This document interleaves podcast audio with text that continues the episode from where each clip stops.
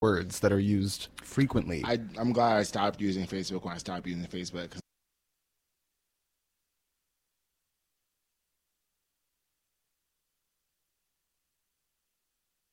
Download Adam Sank's last comedy album on Amazon, iTunes, or Google Play.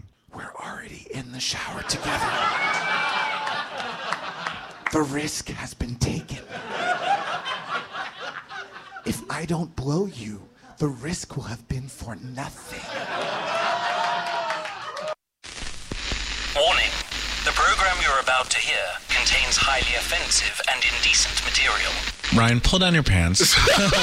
JB, you start sucking.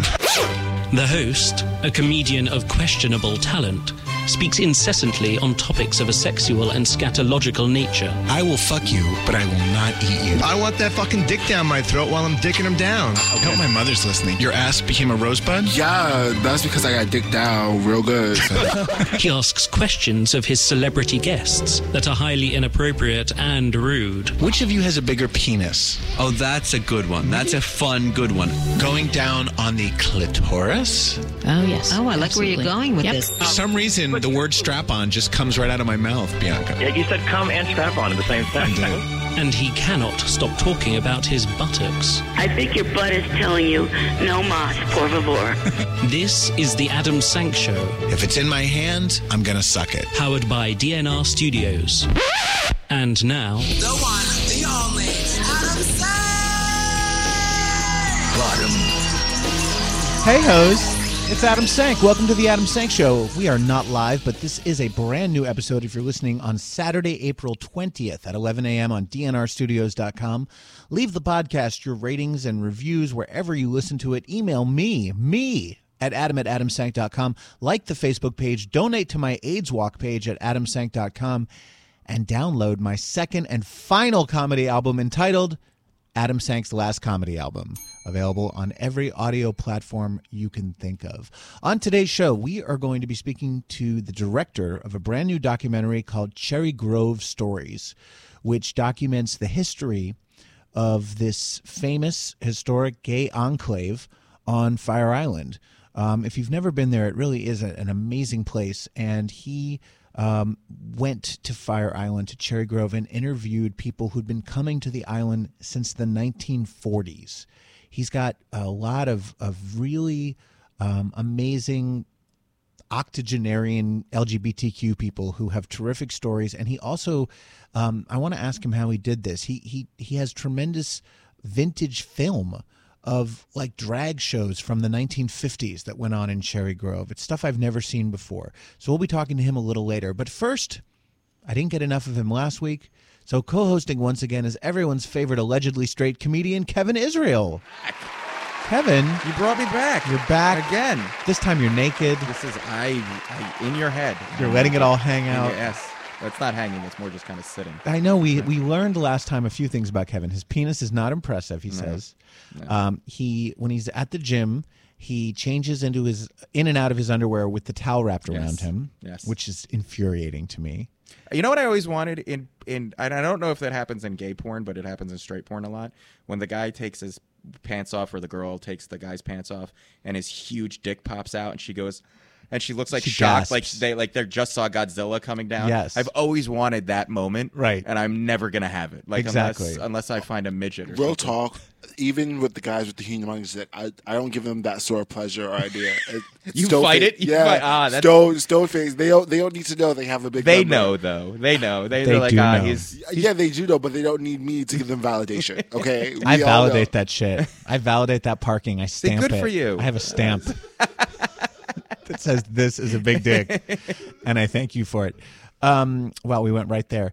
Kevin, last week, uh, as the show was ending, I asked you if you had ever been to Fire Island. To even because Fire Island, people think it's just gay. It's actually mostly straight communities, and then there's two gay ones at the very tip, so to speak, Cherry Grove and the Pines. But you've never been to because No. you hate Long Island. I, I I went to law school in Long Island, and as as soon as I remember driving off after I graduated and said I'm never going back to Long Island, and I still have had to because I made friends out in Long Island, so I've gone back a number of times. But I hate driving there from Jersey. It's the worst drive, and it basically is New Jersey. Like Long Island and New Jersey are almost interchangeable as far as the people, the traffic, the attitudes. It depends on where you go in New Jersey. Like where I grew up is nothing like Long Island, but I think the Jersey Shore and South Jersey, it's a lot like Long Island. but I feel like there's parts of Long Island that also are not like Long True. Island. True. So I mean, I- I- country club towns. Yeah. But for people who aren't from here and don't understand the geography, uh, Fire Island runs parallel to Long Island. It's considered part of Long Island, but it's actually a totally separate island, and you have to take a ferry to get from one to the other. So Fire Island is very secluded, and there's no cars. You walk everywhere on these little boardwalks, and there's woods and beach, and it's really a beautiful place. And Cherry Grove. Um, is the older of the two gay communities out there and it's still the one that has like more drag queens more lesbians it's it's it's very eclectic whereas the pines are all boys who look like kevin israel strutting around in speedos I'd probably do well there too. you would do so well in fire island pines so we're going to be talking to him um, kevin i want to start today with talking about amy schumer Let's kick it off good. Do you know amy I do not. I knew her uh, a little bit before she blew up, and I always liked her, and I always thought she was funny. Um, I feel like when she almost won Last Comic Standing and really became famous, I feel like she wasn't quite ready for it, and she says this herself. But I think she's developed into a really strong comedian. Do you enjoy her comedy? No. you don't. No. how come? I don't think she's a. I don't think she's a strong joke writer.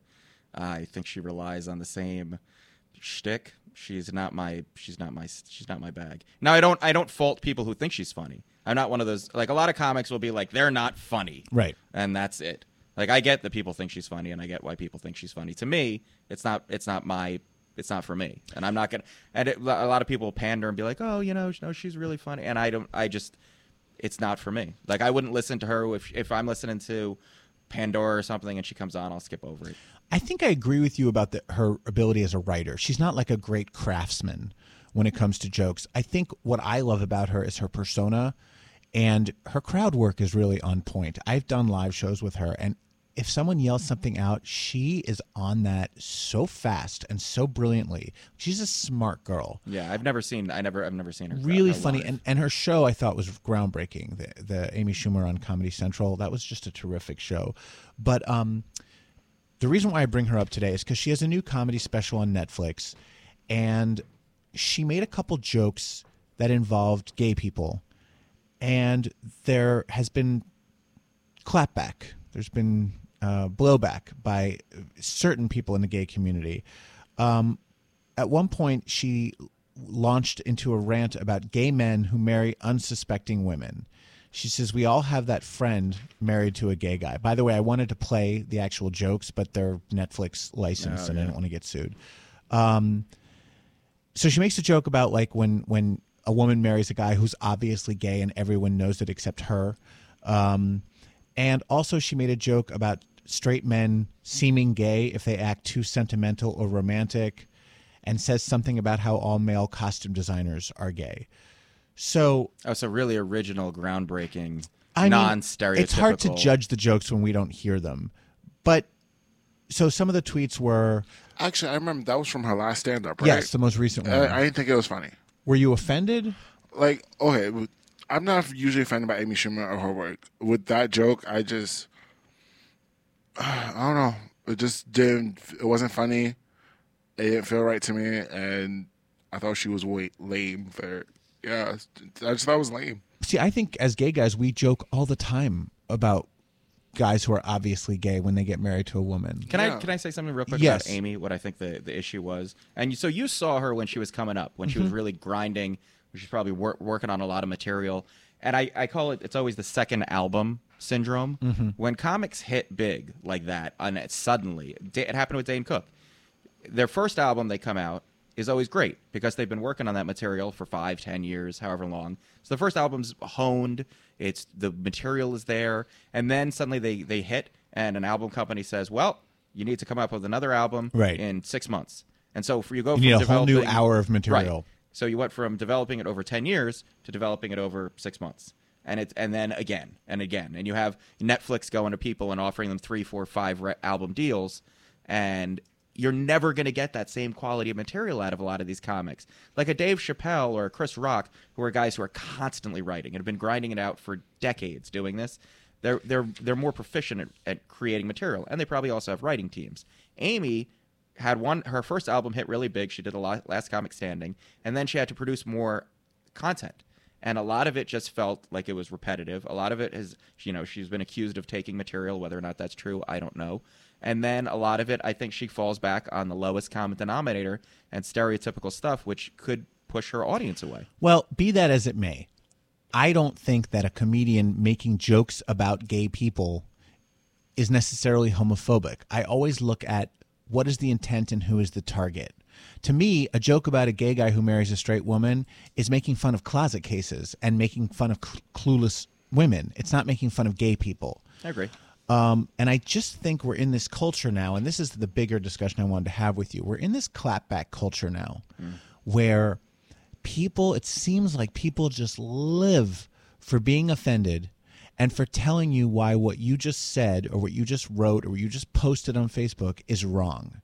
It's been happening to me with great frequency. Really?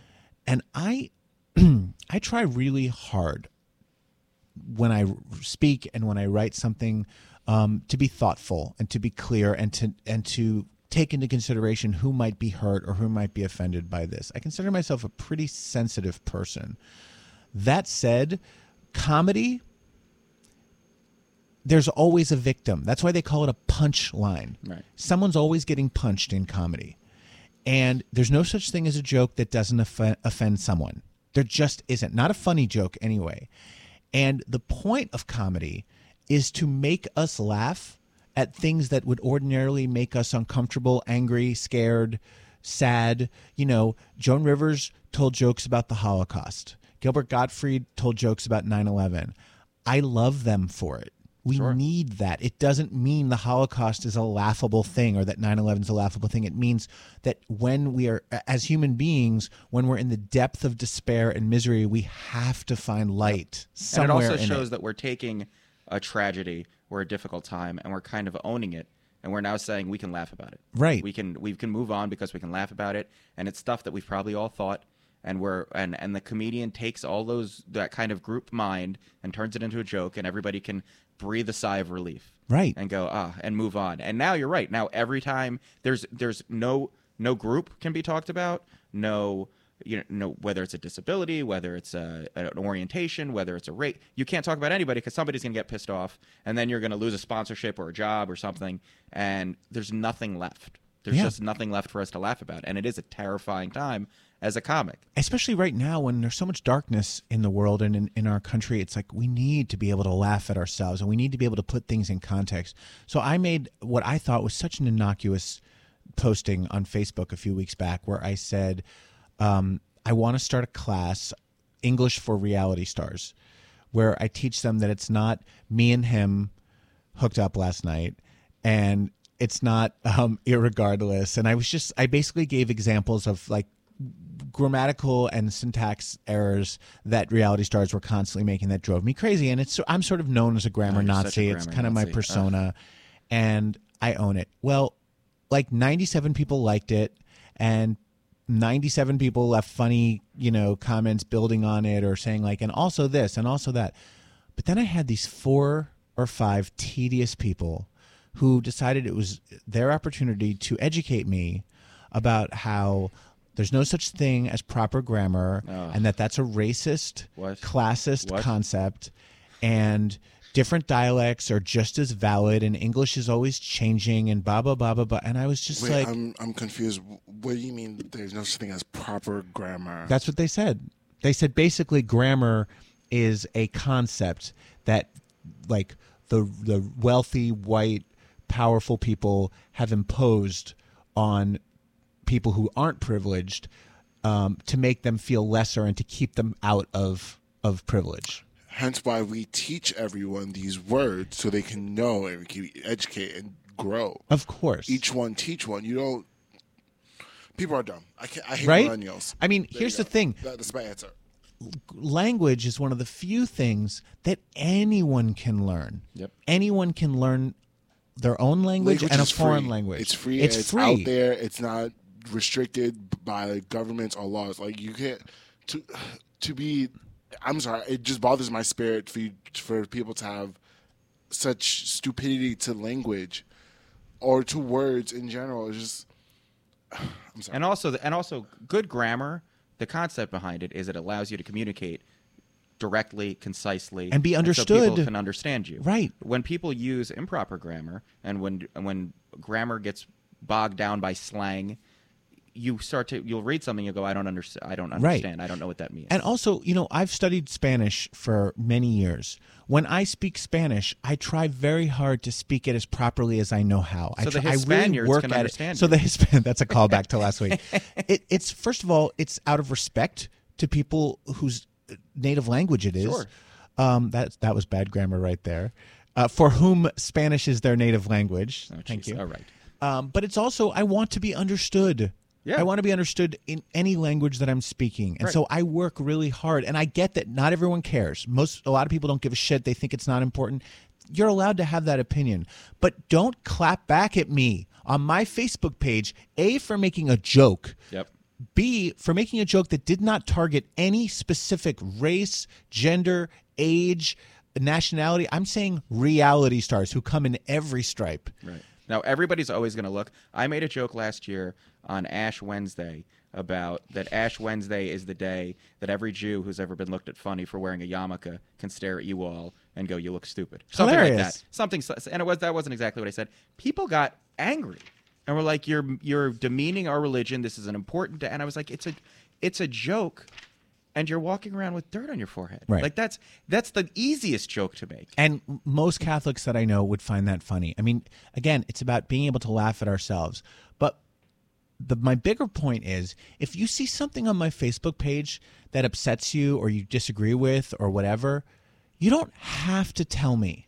You can just scroll past and ignore it. Yep. Do you know how many fucking things I see a day on Facebook that I disagree with or that I think are stupid or I don't get or I, just You know leave- how many times just I start, move on. I start writing a, re- a response to somebody and delete them. I, the amount of comments that I've deleted, Right. Because I just said I don't. It's, I shouldn't even get involved. because it, life is too short Yeah. and we don't have to always be policing each other and i get that y- that you not you but one gets a shot of adrenaline when they start clapping back and saying here's why you're wrong and here's what you need to know and you're but especially if you consider yourself my friend these are people who i'm facebook friends with Yeah. and my usual response and it was that day is to unfriend them if you're only going to leave me a comment to, Yep. to teach me about what a piece of shit i am then you're not a real friend and i don't need you in my life And we only get five thousand friends. that's right. So, right. you know now what? I'm trying to reduce every single day. Um, I'm, we're going to skip way ahead because um, we we got hung up on this conversation, but it was a good conversation, and I do think everyone needs to take a breath, Relax. lighten the fuck up, Put your computer down. Put your phone down. Walk away from your computer. Go outside. And just remember, there's more to life. and when someone makes a joke, ask before you get angry and outraged and tell them why they're wrong for making the joke. uh, th- Think about what their intent is.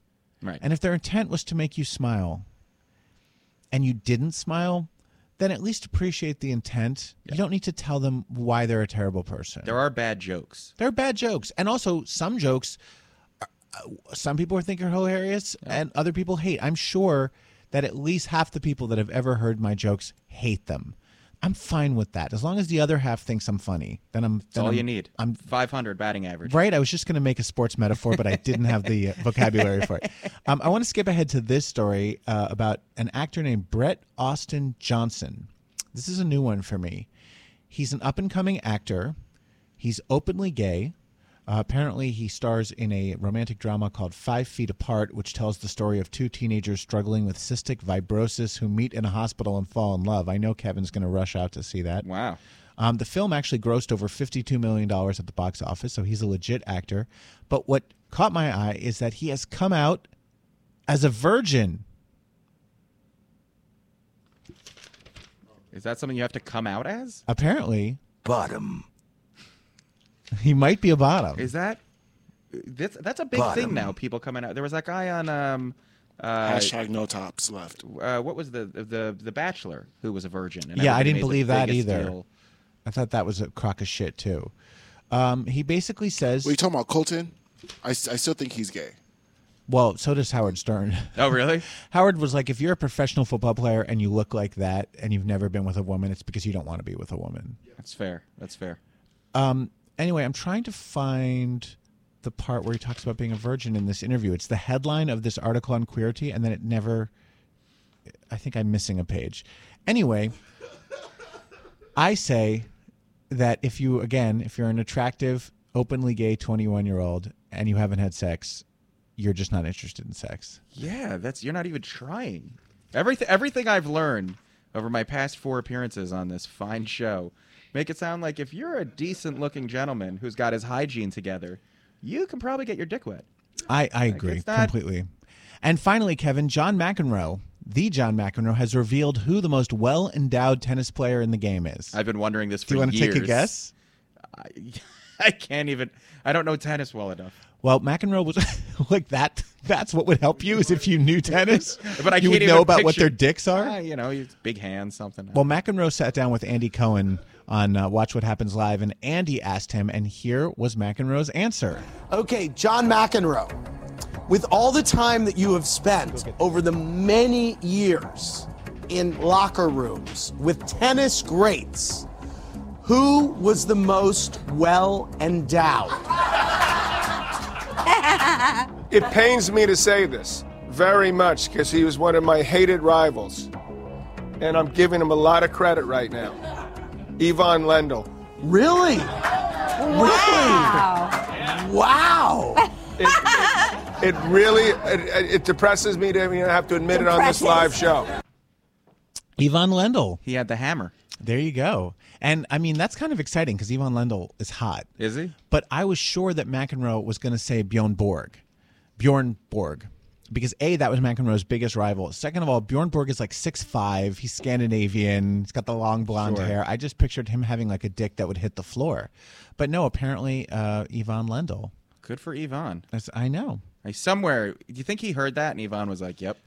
Well, Yep. here, this is what I, I was going to ask you about this. Would you be upset if there was a rumor about you that you had a big cock? Would I be upset? Yeah. No. I would be thrilled. Oh, actually, I wouldn't be thrilled because then people would be disappointed when they actually saw Well, it. Well, yeah, there's that, but But but I- know these guys with big dicks who actually get upset when when everyone talks about it, and I'm Really? like, why is that upsetting to you? Or women who have big tits and they're like, I'm so tired of people talking about my tits. It's like you should be happy. when I was That's in- a good thing. I think as junior or senior in high school, a kid I went to school with, everyone started talking about that he had a really big dick, and he took it and he ran with it. Yeah. He he would hang it out the bus. He would like hang it out, and he uh, his dick was everywhere. Did you His- see it? Yeah, it Was it- huge. was it really big? Oh, it was huge. Oh my god. It was huge, and and I mean, it eh, He like it could have gotten its own sponsorship. Like his dick was everywhere. That's what I would do. I would just walk Yeah. around with it out all Own the time, and I would wear like ridiculously tight pants. Okay, let's do a quick LGBTQ Pride roundup, and then we will talk to our guest. Okay, there's a ton of Pride festivals coming up. Jasper Pride Festival in Jasper, Canada, April 19th through 22nd. It's Philadelphia Black Pride, April 26th through 29th. That is, this is their 20th anniversary. JB, can you turn down the music just a little bit? 20th anniversary of Philly Black Pride. It's Dallas Southern Pride, which is another Black Pride event, April 27th. April 27th through 30th is Phuket Pride. Not fuck it, Kevin. Get your mind out of the gutter. It's fuck Phuket Pride in Thailand. And staying in Asia, April 28th and 29th, it is Tokyo Rainbow Pride. Can you believe how many Pride festivals there are, Kevin? I just think the Phuket Pride, that must be bananas. I want a T-shirt that says Phuket Pride. All right, ladies and gentlemen, our guest today is the director of a new document, new documentary called Cherry Grove Stories. It chronicles the history of one of the oldest and longest-lasting LGBTQ enclaves in the world, Fire Island's Cherry Grove. Here's a clip from the film. I met a guy, and he knew about Cherry Grove. Uh, I hadn't even heard of the place. So we came out here for a weekend, and we stayed at the hotel. And there was an awful lot of dancing in those days. There was nothing but men out here. You had one or two women, I think, but essentially it was nothing but a mass of, of young men in their 20s and 30s. And coming out here with a boyfriend was like going to a whorehouse with your wife. And joining us in the studio is the film's director. Please give a warm ass welcome to Mike Fisher. Ass open to the wind. Hello, Mike. I don't think your mic is on yet. Hello? Mike's mic. Hey, welcome. Am I on now? You are on. Okay, good.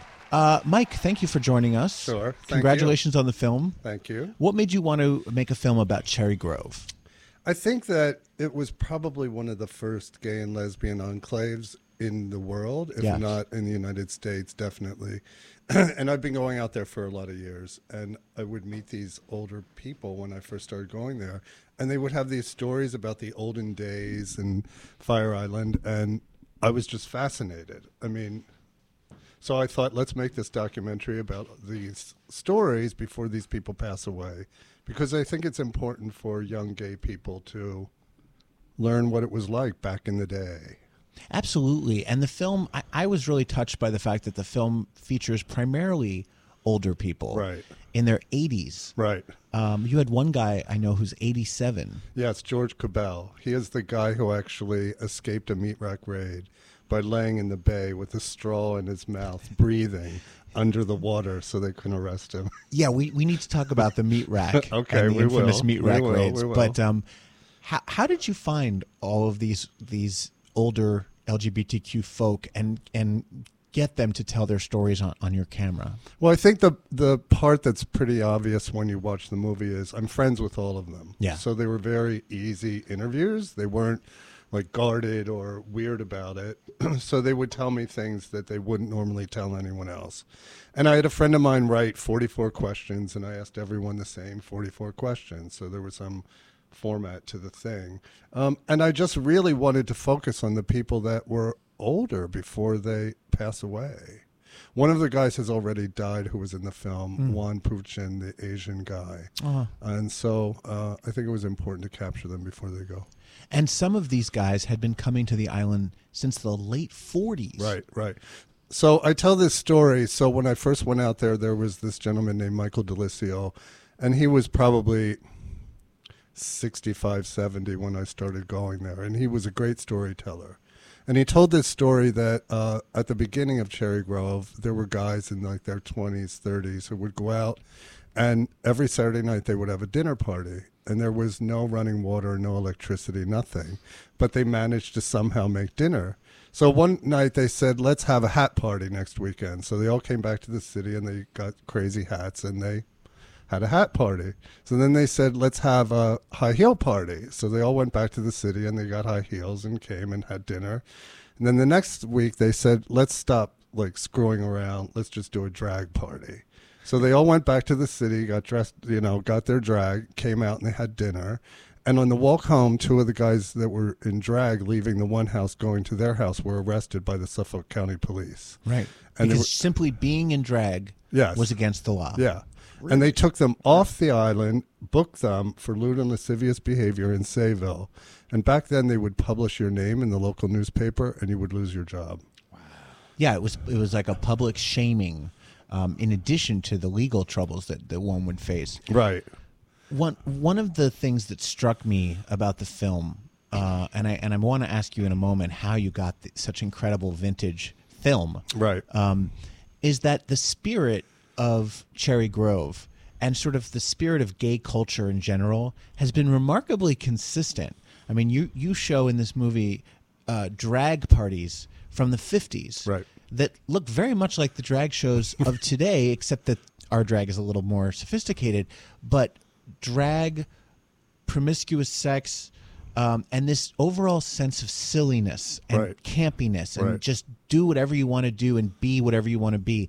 That that's been around for seventy years at It- least. It has, but I think it's going away and it sort of depresses me. That was the best part about Cherry Grove and still is the best part about Cherry Grove. Everyone is welcome there. Yes. And the other communities, not that they're not welcome, but they're not celebrated. So in Cherry Grove, that has always been the celebration. You know, that people come out there to really do whatever they want to do and no one's judging you.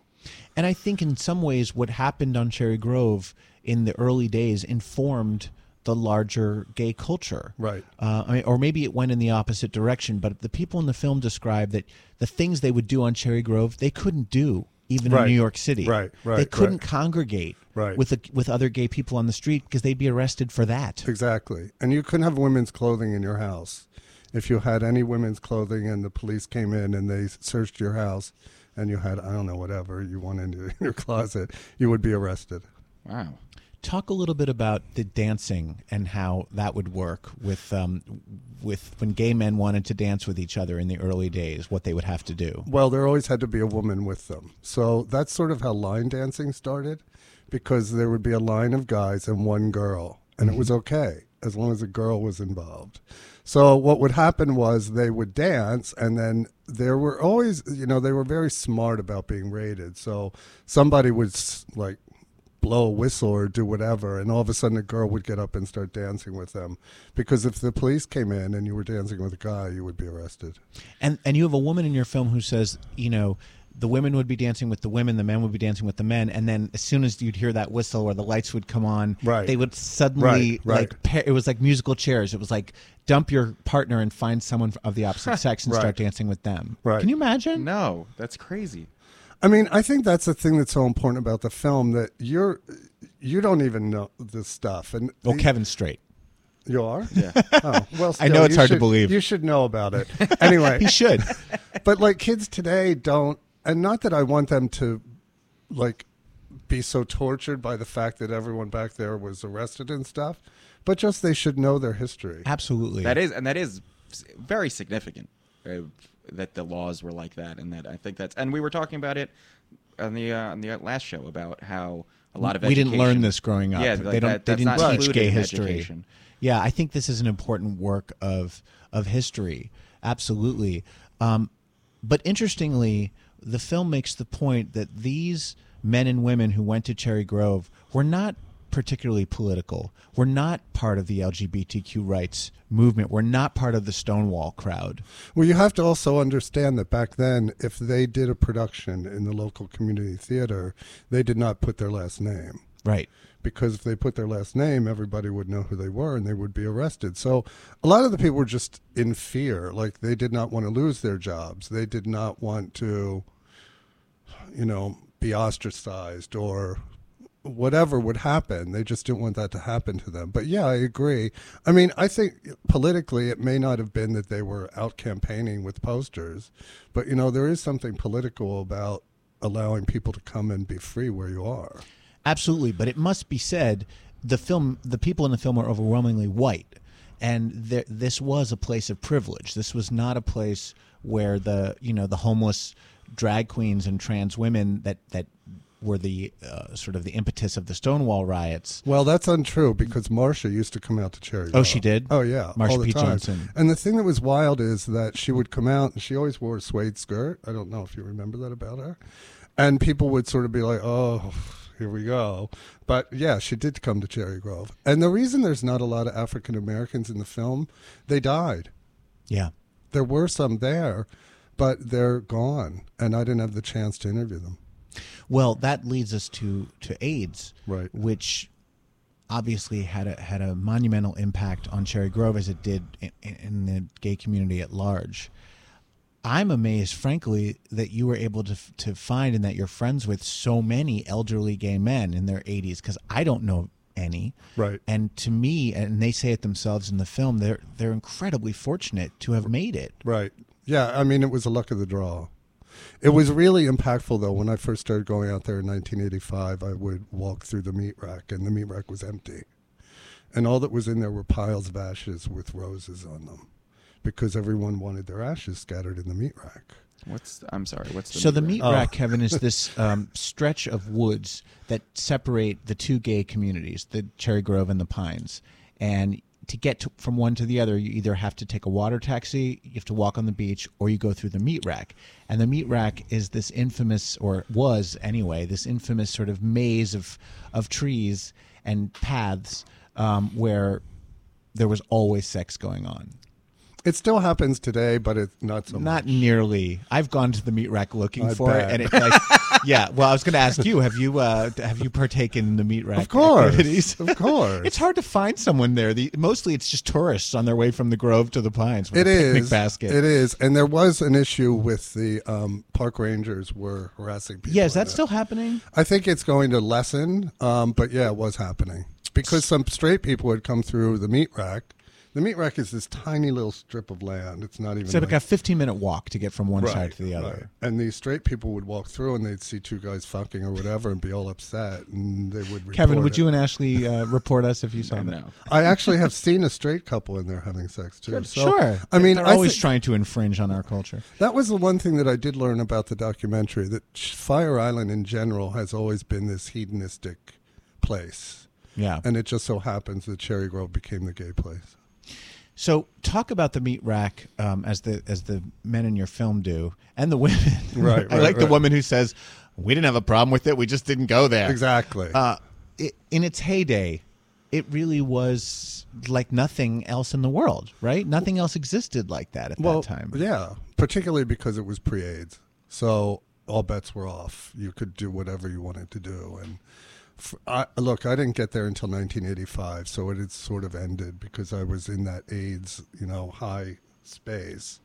Um, but the people who talk about it it was like daisy chains all night long. Do you know what that is, Kevin? He knows a daisy chain. Straight people know what daisy chains are. we uh, we were talking about pegging on the last show. Oh, uh, right. Yeah. when the woman straps yeah, on yeah. it. Yeah, yeah, yeah. Something Kevin is not interested in trying. I learned about that on Sorry. this show on TV. What show? Broad City. Oh yeah, yeah, yeah. Yeah, yeah. So, what changed? When did the police start raiding the meat rack, and why did that happen? I think they started around 1975, and th- then they raided it, and then there were a lot of political uprisings about it, and they stopped. And recently, there was a superintendent of the Fire Island National Seashore who wasn't so lenient, and he encouraged his rangers to go into the meat rack and arrest people. And they would fine them. I think the fine was two hundred fifty dollars, and you had to appear in court, and it was a mess. Mm-hmm. So, I think since he's gone, it's going to go back to just a more pleasant place, not so harassed by the park rangers. It is so crazy when you think about it. You, one of the guys in your movie, I think it's the the one who tells the monkey story, says, "Why don't they go out and look for terrorists? Right, right, Why are they bothering us? Right. What are who are we hurting? Right. Plus, Fire Island is, I mean, 17 miles long. There's a lot of wilderness area that c- they could be patrolling looking for sick deer or something. Why they're worrying about gay guys blowing each other is beyond me. But anyway. The deer, by the way, are a serious problem. Really? They are everywhere. Right. Yeah, they've overrun the island, and like they'll stand on the boardwalk in your way, and they won't move. I wonder how deer even got out there. They swam. What? Yeah. Really? Yeah, I've I've heard that it was there was a land bridge at one time that the deer crossed because I've heard I don't think a deer could swim that oh, far. Oh, they can swim. Also, you know, years ago, the whole bay used to freeze. Yeah, and that's they what could I heard. walk across. Yeah, I think that's more like it because a deer. I mean, it's a thirty-minute ferry ride in deep water. I don't. But think I've a deer, seen a deer jump off the the boardwalk in Cherry Grove and swim out over the dock and come back on land. so I did not know. I've learned so much today. I didn't know deer could swim. They're And- very aggressive out there too, and they, they get in your face. They're covered in ticks. They eat everything. You can't take your gar- you can't leave your garbage out like in an unlocked bin, or the deer will eat it all. And one year, we had a deer give birth at the foot of our walk, and was there the whole weekend, like hovering over, like trying to give birth. And we didn't, you know, you don't know what That's to do. Ugh. It was awful. I hate the deer. It sounds like the deer are a much bigger problem than the gay guys blowing each other. I mean, in the they are for me. Sort of, yeah. Yeah, totally. yeah, yeah. So, uh, Mike, tell us how you got the films. The film is incredible. So Cherry Grove has a very rich archives collection, and people donate their old footage and stills to this group, and they preserve it. And they have a vault off island, and they were very nice to me and allowed me to use all the footage. I mean, of course, I had to restore it, retouch it, and do all that to it, but some of it is really amazing. I really was very uh, touched by it. I would, I, I found myself rewinding a bunch of times Oh, to, to watch something again. Um, first of all the the campiness, right? The swishiness, the Right. drag, and the just kind of prancing about. Again, I felt like this could be today. This could be right now. It still is today. Like, Yeah. you come to Cherry Grove, don't you? Sure. Yeah. I mean, it's still there. That's why everyone's like, "Oh, I wonder what will happen to Cherry Grove." It's been there for a long time. Well, I knew that gay gay people had been coming to Fire Island since the fifties. I guess I didn't know how um, how far our sort of sensibility went back. I thought in the beginning they were probably very conservative looking, but you have these guys, these beautiful men who you know most of whom now must be gone in speedos. And they're prancing around on a deck, or they're Right. all wearing heels. Right, right, right, right. It's just fascinating to me that and when you think about the 50s in America and such a, a conservative time and you had the Red Scare and the McCarthy hearings and you know so such terrible homophobia that you still had this thriving subculture um, behaving this way wherever they could Right. safely. Right. I And he- think they really wanted just a release from that society. Yeah. You know, they wanted to feel crazy and different. Is that why? Is that why that Fire Island and that part of Fire Island Island was kind of the spot because it was away. Yes. and there was that sep- level of separation. Yeah, from, and there's a guy in the film who talks that they used to ask you who you were staying with when you got off the boat, because the straight guys from Sayville would come over and beat people up. Jeez. So there was sort of like this underground, let's protect ourselves from danger. Yeah, and and at one point in the film, uh, someone talks about the fact that they actually tried to keep straight people off the island to protect Right, right. the, the the queens that were there. And when it when drag first started there, it was a big attraction. So everybody was pouring in there, and it was just gawkers all day long, and it was overwhelming because there was a lot of garbage. Now it's and- exactly that way at the Ice Palace. A little those bit. drag shows are overrun by those. You want Kevin was saying how he hates Long Island.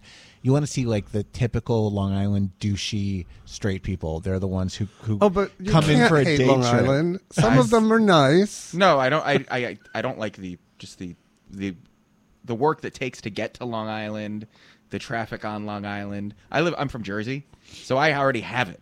So like, I'm not going somewhere else to deal with the same crap. That's Well, you can take a seaplane. oh okay. Not that easy. Then you have to deal with anything. Just fly over. Mike, if you would tell us the monkey story. Oh, I can't. You've got to watch the film. You, There's like a I- I mono- can't- there's a monologue And don't middle of say the movie. anything about it to him because it's part of. It's an epic piece of the movie. It was actually right in the very middle of the movie for that reason, because it's really hysterical. It's the kind of thing where I could see like a, an actor or a comedian memorizing it and performing it on stage as Oh, a really? monologue. Well, 'Cause Bella, the guy who says it in the film, used to do it. Oh, he did. Yeah, yeah, act. yeah. And the first year he did it, I was at the at his show, and I was so hysterical. And the show was always around my birthday, so every year on my birthday, when he did that show, he would tell that story. So I had to have him do that story. So I promise I won't spoil it, but the it's about a, a very sort of prissy, uppity queen that he knew that was in his social circle, who was known for having like lavish parties, and who was always uh, always walked around with a capuchin monkey on his shoulder, or a cappuccino monkey, as, as uh, Bella says.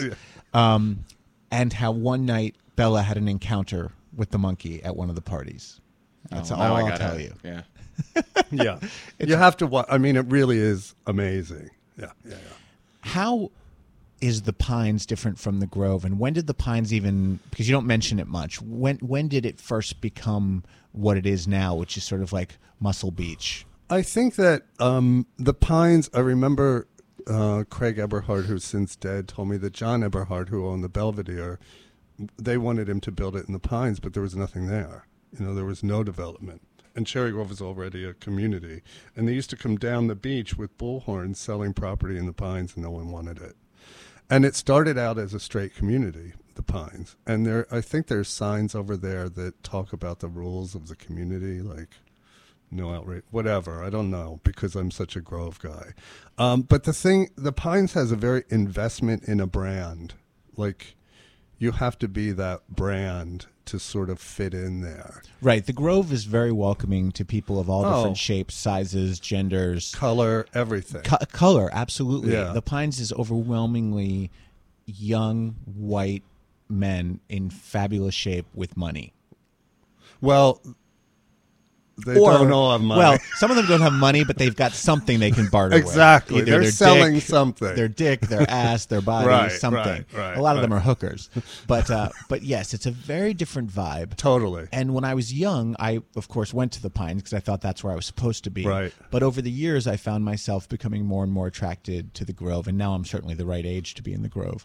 But, well, um, you know, the thing about the Pines is it really isn't a gay owned and operated community. The majority of the houses there are owned by straight families in Sayville. Right. Because they realized that they could buy these big houses and rent them to the queens and make a ton of money. So that's what they did. So we're not really helping ourselves when we spend a lot of money there. And by the way, it is incredibly expensive to go to anywhere on Fire Island really? because um, remember, it's an island and it's what 20 miles away? 17, I think. 17 miles away from the mainland which is long island which is also an island. So in terms of getting supplies food groceries uh, batteries anything you would need to buy is twice as expensive because they have to float it out there and there's only one store in each community basically where you can buy groceries so what you'll see is these queens getting off the ferry with like a thousand giant ba- shopping bags filled with stuff from costco that they brought from the city or from Right. or from long island Right. from sayville Right. um, and you just try to use that as much as you can without having to to go shopping Right. so uh, we have to talk about the invasion Okay. and kevin's a perfect audience for this because he has knows nothing about it All right. um, every year So do you want me to tell it? yeah, or do you please, want- please tell. I was just going to give the general and then have you fill in the. But no, please, go ahead. No, I don't wanna interrupt you. I have a bad you'll, habit. of You'll know it doing better that. than I do. So in, I think it was in 1976, there was this uh, queen named Teri Warren, and Teri always looked like he was in drag, whether he was in drag or not. He was a hairdresser in New Jersey, and him and I think two other people went over to the Pines to have dinner. And they were in drag, and the guy who owned the restaurant that they went over to have dinner at asked them to leave. So they came back to Cherry Grove and they were all like crazed. Like, how could you ask somebody to leave just because they were in drag? So there's this guy, Tom Hansen. This is obviously after the laws had changed and it was no longer illegal to be in drag. Right. It was 1976. And Tom Hansen went back to the Grove and organized this flotilla. And they all got in a water taxi, maybe 10 queens dressed in drag, and they went over to the restaurant and demanded that they eat dinner. And they sat down and they had dinner, and everyone applauded them, and blah, blah, blah. So it turned into this event that happens every summer on July 4th in Cherry Grove. And it's called the Invasion of the Pines. And Tom Hansen, Panzi still runs it, and people come out and they dress in drag and they come to Cherry Grove and they take a ferry over to the Pines, and they get off the boat and they invade the Pines. But it's massive. Yeah, it's massive. It now fills an entire ferry, not just a water taxi, but the same ferry that takes you from Long Island to Fire Island is now the ferry that takes the drag queens from the Grove to the Pines. That's awesome. And Yeah. everyone comes out to watch. If you're not in the invasion, you're watching the invasion. Right, right. It's like a national holiday, and the the outfits are so amazing. I, mean, I have so much footage of it from years past, and they're really stellar what these queens can come up with. It's so crazy. creative. Yeah, yeah, yeah. My favorite, I think it was the first invasion I ever saw was probably the late '90s when I was in the Pines, and I saw this fairy come in, and I was just overwhelmed. I mean, one of them is dressed like the Pope, and and the best one I ever saw was this queen was dressed as the Mona Lisa. Right. Do you right. remember yeah, this? Yeah, yeah, yeah. Oh, what's his name? and it was so brilliant because he had a frame around him. He had a square frame, and you only saw him from the waist up. He looked exactly like the Mona Lisa, and he had the face. He was like, you know, doing that Right, little half right. smile, and his his lower half was a pedestal with a curtain. Oh, so amazing. it literally looked like this painting was just sitting there on a right. pedestal, and he moved sideways, and it, it, I thought, my God, like, how do you come up with that? I think his name is Antique. Believe it or not. Antique. Yeah, yeah, yeah, Ah. yeah. Yeah, there's really creative costumes. It's Mi- crazy. Mike, have you ever done drag and participated in the I did drag once, twice in the invasion, and I used to be younger and we all were thinner. Yes, we all and were. And I got dressed in drag. People didn't know I was in drag. They thought I was like some woman from Long Island who got lost. That's the ultimate compliment. I guess. What was your drag name? Oh, Celexa. Isn't that an antidepressant? Yeah.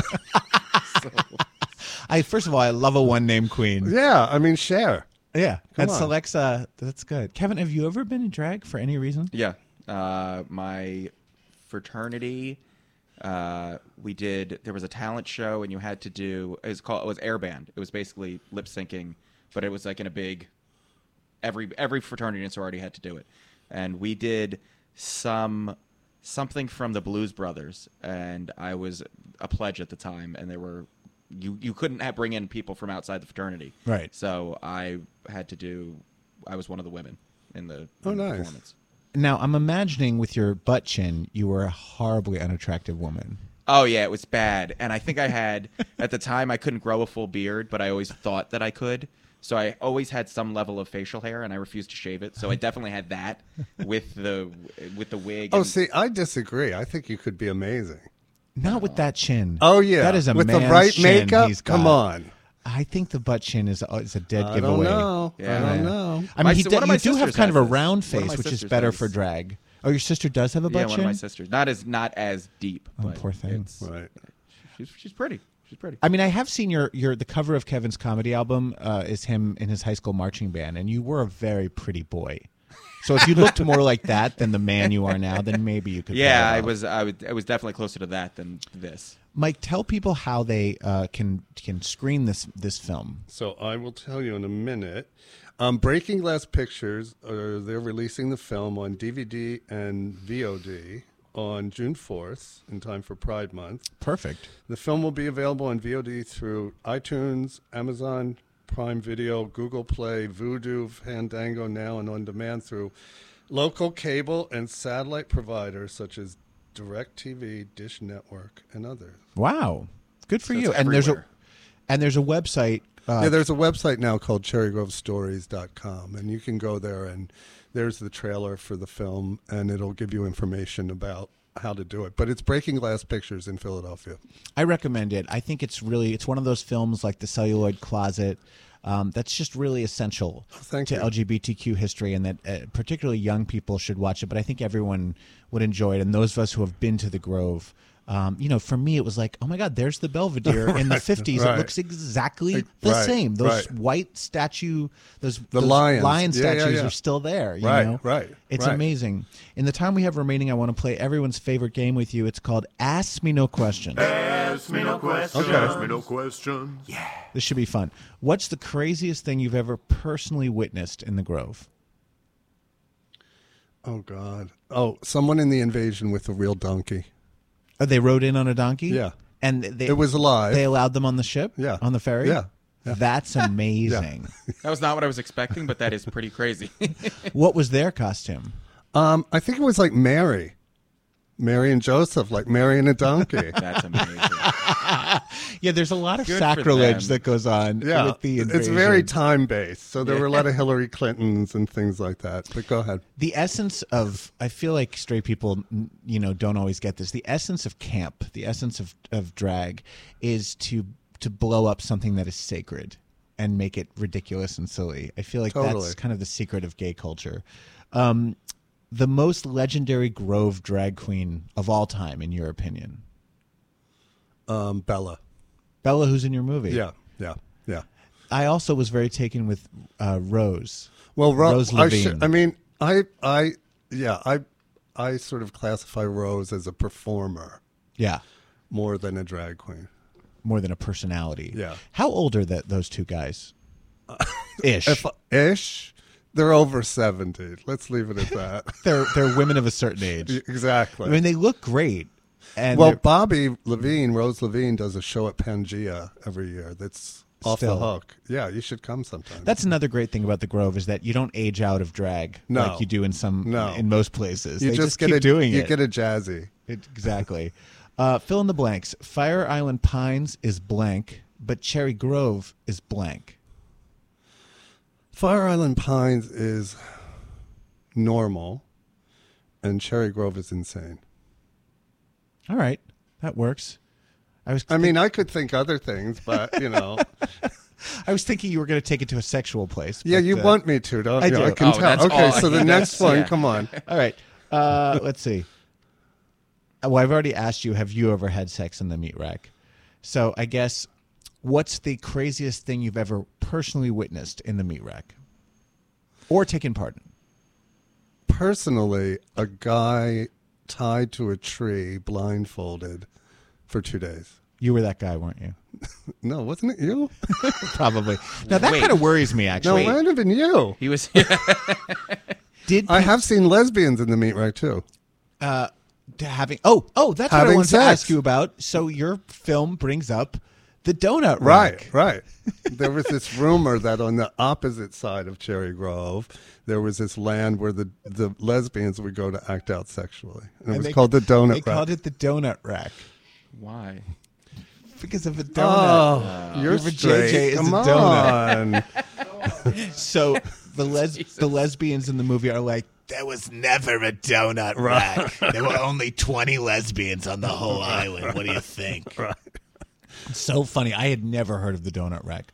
But let's go back to the guy who was tied Yeah. up for two days. How did he? sur- How yeah, did people were feed people him feeding him and give him water and stuff? Not just cock. I mean, did they feed him? Well, maybe food? urine? I don't know. Ah. Oh, Jesus. And you can survive for two days without food. not comfortably. Yeah, well, the whole thing. You're, or would you be comfortable tied to a tree? No. Which Which way was he tied to the tree? Um, Ass out? no, Oh. no, front. So uh, let's. I hope the answer is yes. What, did he consent to this? I assume. I mean, the police were not involved. Were, were people talking to him to make sure Is he, he was still okay? there? He may be still there. I'll have to check. So was it like a dom sub thing? Where I think so. Yeah, probably. This is the, when I was telling you earlier how I'm a vanilla whore. This is the stuff I would never be interested in. I'd, after like ten minutes, I'd be like, "All right, fucking untie me. This is Yeah. bullshit." But but they wouldn't untie you, and that's what would make it so exciting. For them, maybe. Yeah, you don't know. I'd be you may have to explore it. Oh, I hate being. Explore it, Adam, and get back I hate us. being restrained. Right. That's why it might be really good. I get freaked out when someone puts their hand over my mouth for a second. That's like the worst thing you can do to me. That's my trigger. Um, wow. Triggers are good. Were people blowing him? Like, what was happening to him? Was he, I just, uh, uh, I really did not stay to witness the experience of him. I like that you just walked through that. Like, yeah, just walked through, I "Oh, just look well, at- it's like all New right." York. You know, somebody's laying in the street half dead. You just walk by. that you is were. true. yeah, I've seen a lot of fucked up shit in New York. Yeah. I'm trying to think of what's the craziest thing I ever saw on Fire Island. on Fire Island or in the meat rack, Well, in the meat rack, the pines, or the grove. sexually or Just in general, like what's the most outrageous? Well, I can tell you this is not going to be shocking to you at all. But I was once uh, at someone's house and they said, "Do you want to see the dungeon?" And I was like, "Sure." now this is a famous house in the Pines. I I can't remember uh, what it's called or which one it is, but they the carpet in the living room there's a square that comes up like a secret trap door. You go down a circular staircase and you are in an orgy room that was built for orgies. And I was told by the owner that this was uh, built in the 70s by straight people who were swingers.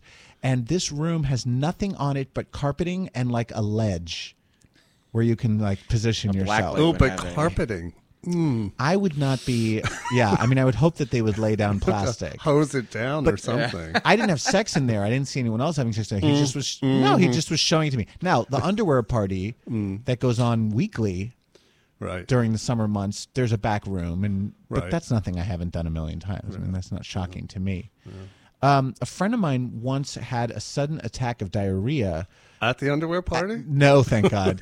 As he was walking to his house from the ferry Uh-huh. in the Pines and could not, did, w- wasn't able to make it to his house, so he just jumped off the boardwalk, pulled down his pants, and had diarrhea as people were passing, like in broad daylight. That's Mm. probably the worst story I've ever heard. Did he throw a towel over his head so no one could? Uh, I, I think he was actually just crying. Biggest celebrity you've ever spotted in Cherry Grove? Um, bu- bu- bu- bu- spotted or been there? You actually spotted or met or Um, oh, Carol Channing. Isn't that wonderful? Now, I heard stories about Carol Channing, uh, who, of course, is close friends with Jerry Herman, who always Right. had a house out there. Right. Well, plus Jerry Herman wrote "Hello, Dolly" in Cherry Grove Yes. at the Ice Palace. Yes, which is a legendary thing. And didn't Carol Channing used to send him soiled underpants as a joke That, because uh, he was into that kind of thing? That's your thing. I don't. You've never heard that story? Scat is not my my lane. Nor mine. Mike Fisher, thank you so much. The movie is called uh, Cherry Grove Stories. Go to cherrygrovestories.com for information. How can people follow you online if you want them to? Um, Just go to Cherry Grove Stories, or that's enough. Kevin Israel. Yes. Thank you for being here. Tell Thank people uh, how they can follow you again. Uh, Twitter, Kevin Israel underscore NJ. Instagram, Kevin Israel Comedy. And just find me on Facebook. Buy his comedy album. Buy my comedy album. It's called Adam Sank's Last Comedy Album. Follow me on Twitter at Adam Sank. Bye, everyone. I love you. Bye.